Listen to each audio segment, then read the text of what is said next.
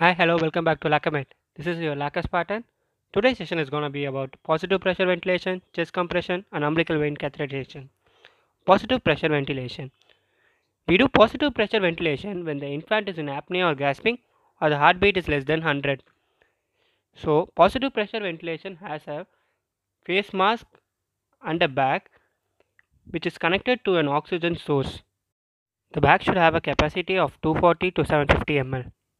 The face mask must cover the nose and the mouth of the baby, should not touch the eye. Studies have shown that term babies under recession have a better prognosis with room air than 100% oxygen, but this is done for only 90 seconds, after which heart rate is checked. If the heart rate fails to improve, we go to 100% oxygen. In preterm baby, we start with 100% oxygen, and after checking the heart rate, we, we titrate the oxygen levels. Now we'll see the procedures. Initially, the baby is extended to have a clear, open airway. The care provider should stand near the head end of the baby, and the appropriate size mask is kept by forming a C and E with your fingers. C is formed by your thumb and the index finger. The thumb forms lock near the nose end, and the index finger forms a lock near your mouth end, and the remaining three fingers are used to extend the baby's neck. Now, the airbag is done at 1, 2, 3 with 1 squeeze, 2 relax, 3 take a rest. This is done at the rate of 40 to 60 breaths per minute. This, after done for 2 minutes, may cause gas entering into your stomach via the esophagus, and this causes the abdomen distension and this presses the diaphragm and compromises our ventilation. In order to prevent this, we insert an orogastric tube and leave it open to decompress the air from the abdomen.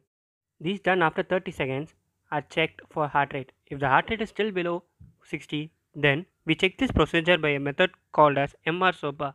MR SOPA indicates M for reapplying the mask, R for repositioning the baby, S for removal of secretions, O for opening the airway slightly higher, P for changing the pressure, and A for alternative methods such as endotracheal intubations. Even after checking this, the heart rate is below 60, then we shift to chest compression. Chest compression is basically done because when the heart rate reduces, there's a reduction in the chest contractibility, so there's reduced pump of blood flow. In order to give a manual pump, we do chest compression. This is usually done with two thumbs. In case a person without a thumb is asked to do chest compression to a neonate, then it's done with the tip of his fingers. The chest compression is done at the lower one third of the sternum, at a rate of 90 compressions to 30 breaths by positive pressure ventilation within a minute. So this sums up to 3 chest compression and 1 positive pressure ventilation. The chest compression compresses of totally 1.5 seconds, leaving approximately half second for ventilation. In order to check whether the chest compression is done correctly, we check the carotid and the femoral pulse. The heart rate still remains less than 60, then we do chest compression. If the heart rate is more than 60, then we shift back to bag mask ventilation. Next, we'll see about endotracheal intubation. Endotracheal intubation is only done when the bag mask ventilation fails or requires too large amount of time for resuscitation or there's very diaphragmatic hernia where chest compressions cannot be done. The endotracheal tube which is used must have a uniform diameter with mark- markings marked in centimeters and a guide for the vocal cord. The size of endotracheal tube used is decided upon the weight of the baby. If the baby is less than 1 kg, then we use a 2.5 mm diameter endotracheal tube. If it is between 1 kg to 2 kg, we use 3 mm diameter of endotracheal tube. If the baby is more than 2 kgs and less than 3 kgs, then we use 3.5 mm diameter. If the baby is more than 3 kgs, then we use 4 mm diameter endotracheal tube.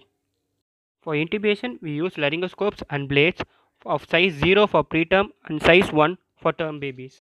The procedure involves extending the neck, and the laryngoscope is held in the left hand like a pen between the thumb and the first three fingers, and the blade is left inside the mouth facing away from the care provider, and the blade must touch the base of the tongue. After this, we visualize for glottis. Once glottis and the vocal cord is seen, then we introduce the endotracheal tube till the vocal cord guide reaches up to the glottis. Next, we'll be seeing about umbilical vein catheterization. Since it is very difficult to access other veins in scalp and extremities, we use umbilical vein catheterization. We use this method to deliver drugs such as epinephrine when the heart rate is below 60 after giving positive pressure ventilation and chest compression. Epinephrine is given at the dose of 0.1 to 0.3 ml per kg. Next drug given is normal saline or ringer lactate. We give this when we suspect acute bleeding or hypovolemia. We give this even after giving epinephrine. The heart rate doesn't increase more than 60. We suspect of acute hypovolemia. This is given at the dose of 10 ml per kg. Next drug given is naloxone. Naloxone is given for respiratory depression.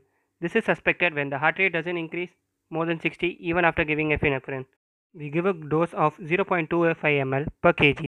All these drugs are given to umbilical vein via catheterization of 3.5 or 5 French gauge size catheters.